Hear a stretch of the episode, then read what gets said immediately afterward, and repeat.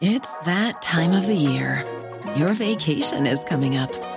You can already hear the beach waves, feel the warm breeze, relax, and think about work.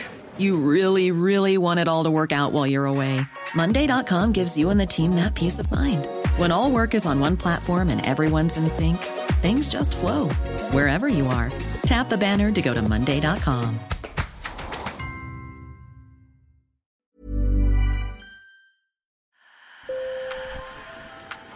Bonjour. Hello. Hola. Marhaba. Sur le fil, Le podcast d'actu de l'AFP. des nouvelles choisies pour vous sur notre fil info. Hitler massacred 3 million Jews. Now, there's a 3 million drug addicts. I'd be happy to slaughter them. 3 millions de toxicomanes que je serais heureux de massacrer. Vous avez bien entendu.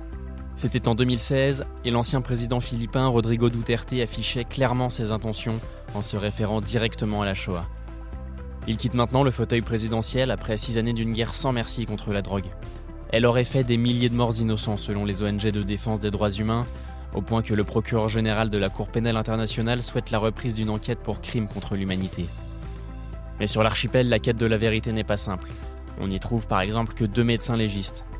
Nos journalistes du bureau de Manille, Cécile Morella, Alison Jackson et Ron Lopez ont assisté à la réouverture d'un tombeau et à l'examen du corps d'une victime. Sur le fil. Un pied de biche défonce la chape de plâtre qui ferme le casier mortuaire. Aujourd'hui, les restes d'une énième victime d'une opération antidrogue sont exhumés. Chrysalie Agosto demande justice pour son mari décédé. Nous espérons obtenir justice. C'est effrayant. Avant, je ne sortais pas de chez moi, mais combien de temps encore garder le silence J'ai des enfants, alors j'ai vraiment peur et je ne parle pas. Ce n'est que lorsqu'une ONG nous a sollicités et nous a dit de ne pas nous cacher, parce que nous ne sommes pas les seuls dans cette situation, que nous avons commencé à avoir du courage. Mais c'est vraiment effrayant car nos vies sont menacées. À l'image d'un clergé philippin qui s'est fortement opposé à Duterte, le prêtre local est présent pour rassurer Chrysalie. Les os sont ensuite amenés chez Raquel Fortune, une des deux seuls médecins légistes aux Philippines. L'ancien président autorisait les policiers à tuer dès qu'ils se sentaient en danger, au nom de la légitime défense.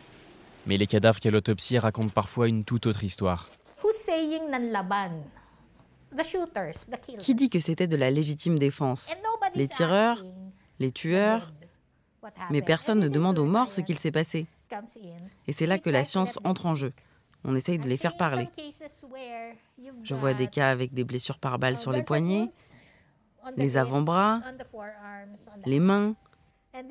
C'est typique de quelqu'un qui cherchait juste à se protéger ou à se rendre. Plusieurs autres cas ont été classés en mort naturelle. Mais les corps sont là. Et les corps montrent clairement de la violence. Ils montrent qu'ils ont été abattus. Je ne sais pas ce qu'il adviendra de mes trouvailles, mais je suis prête à tout. La tâche paraît immense. La guerre contre la drogue du président Duterte, c'est, selon les chiffres officiels, 200 000 opérations et plus de 6 000 morts. Pour la Cour pénale internationale, il y en aurait en réalité entre 12 000 et 30 000. Et pour chaque cas, faire émerger la vérité suppose un authentique parcours du combattant. Christina Conti, avocate qui représente des victimes, en témoigne. Il y a, je crois, des obstacles insurmontables. Il faut premièrement disposer de preuves. Et la police refuse de les donner à la plupart des familles, surtout depuis 2017. Jusqu'à présent, la police et même le procureur général estiment que la publication de ces documents est contraire à la sécurité nationale. Deuxièmement, cela demande de l'argent. Et puis, les victimes courent certainement un grand risque pour leur sécurité en portant plainte. Elles vont en effet accuser des fonctionnaires de police en exercice et aller à l'encontre de la politique du gouvernement de Duterte. Devant ces difficultés en interne, le dernier espoir des victimes d'obtenir justice est la Cour pénale internationale selon l'Observatoire des droits humains. Mais la marge de manœuvre de cette juridiction reste incertaine. Le nouveau président philippin, Bongbong Marcos, a annoncé qu'il ne collaborerait pas avec elle. Il a soutenu la politique de son prédécesseur, et sa vice-présidente n'est autre que Sara Duterte, la propre fille de Rodrigo. Lui reste d'ailleurs très populaire auprès de la population. Le procureur général de la CPI, Karim Khan, n'a cependant pas l'intention de renoncer. Il y a quelques jours, il a demandé la réouverture de l'enquête internationale. Elle avait été suspendue à l'automne à la suite d'une requête de Manille. Voilà, vous en savez sans doute un peu plus sur la guerre contre la drogue aux Philippines. Sur le fil revient demain. Je suis Timothée David et si nos épisodes vous plaisent, n'hésitez pas à suggérer à vos proches d'y prêter une oreille. À très vite.